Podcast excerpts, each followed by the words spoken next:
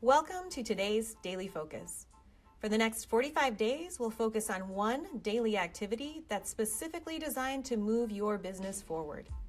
We're in the midst of the largest tax season in our history, and no one should miss out. Let's get started.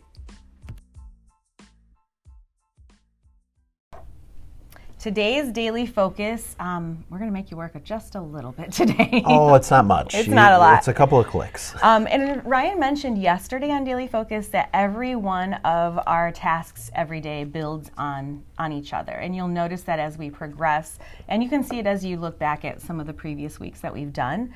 Today, what you're going to do is many of you have client cards that have been in. Um, the portal for some time and we've done a feasibility for them. We actually took a look at a depreciation schedule. We have numbers on what a cost seg would look like for them and we're going to take advantage of that information that we have because Ryan, talk about how um, on Monday you spoke about the situations and circumstances for clients have changed. Well, yeah, I mean, even if you've talked to somebody last year, it doesn't change the fact that um, there's new demands, new pressures, new fears that weren't prevalent back then uh, mm-hmm. for most of these businesses. They weren't worried about how they were going to make the payroll gap or how they were going to pay this month's rent.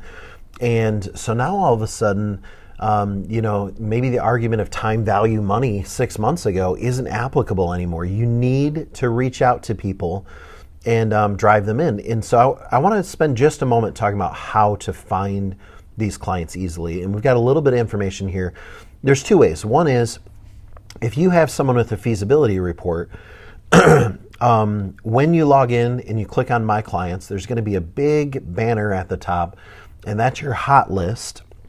And it'll say you have seven clients ready, that kind of thing, or mm-hmm. you have 200 clients ready, whatever it is. That will take you in where you can see your clients that you need a depreciation schedule for versus your clients that would be a really good fit for this, that you have a feasibility. Now, excuse me, Kendra, I want to add in something that's not in here, some extra credit for a second. You go into that hot list for cost seg. Many people have a good chunk of clients that maybe we need a depreciation schedule for. Right. So click on that box called needs depreciation schedule. And Kendra, you've already built in an email template in right. cost seg guided experience. And again, I want to say, um, maybe six months ago or three months ago, they wouldn't give you a depreciation schedule, but now times have changed. And not only that, when you're in there and you're doing this extra credit that Ryan mentioned, the ones that actually need a depreciation schedule, not the ones that this email is for, you can send them that email and it's going to direct them to the brand new client upload page. That's the key. So there's no changes. You don't have to change the link that's sent to them. The system is automated, it will send them. And what that's going to do is it's an entirely different experience than they've ever had before. And it will walk them through the documentation and information that we may need to be able to get them to the point where we could give them the feasibility. So that's your extra credit. And for those of you, it, answers the question preemptively of what if I don't have anybody that has a feasibility? Then go in and locate those ones that we need that for. Yeah. Send the document request um, email out of your client portal or in cost guided experience. Now, Two boxes over from that are people that need a, um, uh, you know, we're ready to, they're ready to pay basically. Yeah. Click on that. That's going to instantly filter your list down to those people. So you might have three, you might have 200, whatever the case is. You can go through this process, and Kendra, at the end of Cost Guided Experience, instead of sending the email that's in there, they can cut and paste this in there. Right. Just because there's a template in there doesn't mean that's the one you have to use.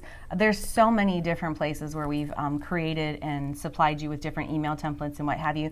This one is pertinent to our current situation, and you will have to do a little bit of work. You can't just cut and paste and send. You're going to have to add some information in. So when you um, cut and paste this to send it out, you should send it right out of your portal. You can. It's really easy, and then it actually records that that email went out. I'm going to read it to you real quick, and then when I want to explain the information you have to add to it. So it says, uh, Ryan, as businesses begin to reopen, owners are finding themselves in desperate need of cash flow. The CARES Act will help in the long term, but you need help now. We spoke in the past and reviewed some programs that your company would benefit from. We determined that you had a benefit of, there's a blank there. You have to go in and get that benefit number out of um, the client card and add that manually. This program is still available and can be the bridge that keeps your business alive until the programs from the CARES Act kick in. Claiming this benefit is in addition to any stimulus you'd qualify for with the CARES Act and can be claimed in a matter of days. Please take a minute to review your benefit here. You're going to actually add their link to their feasibility and activation right there. My goal is to help as many small businesses survive this crisis as possible. I'm available for any questions or help you may need. Please call me, and then you add your signature line. So the two questions you're going to have is there's two pieces of information you need to add into this email to send it out. The benefit amount and their activation and feasibility link. The benefit amount can be located either right on the client card within CostSeg. You can see it right there. It'll say benefit amount. Or when you click so when you open CostSeg, you'll see their activation link right there. You yeah. can click on that and you can go to the activation link. You will also see the benefit amount there. So that is like a double. You can actually pull the link right there, copy and paste it, and grab your benefit amount right there. Um, and I know that's a lot of information that you're just hearing as we're doing coaching today. So if you do have questions, reach out to support. They have a quick article that'll take you step by step on where to locate these two pieces of information. All right. Thanks for joining us today. Tune in every day as each of these activities builds on the next. Well, that was today's daily focus. Remember, in the app, click share a story or ask a question. We'll be covering as many of those on the air each day as we can. But first, be sure to log into your portal. Take a few minutes to complete today's activity. It's one simple step designed to move your business forward.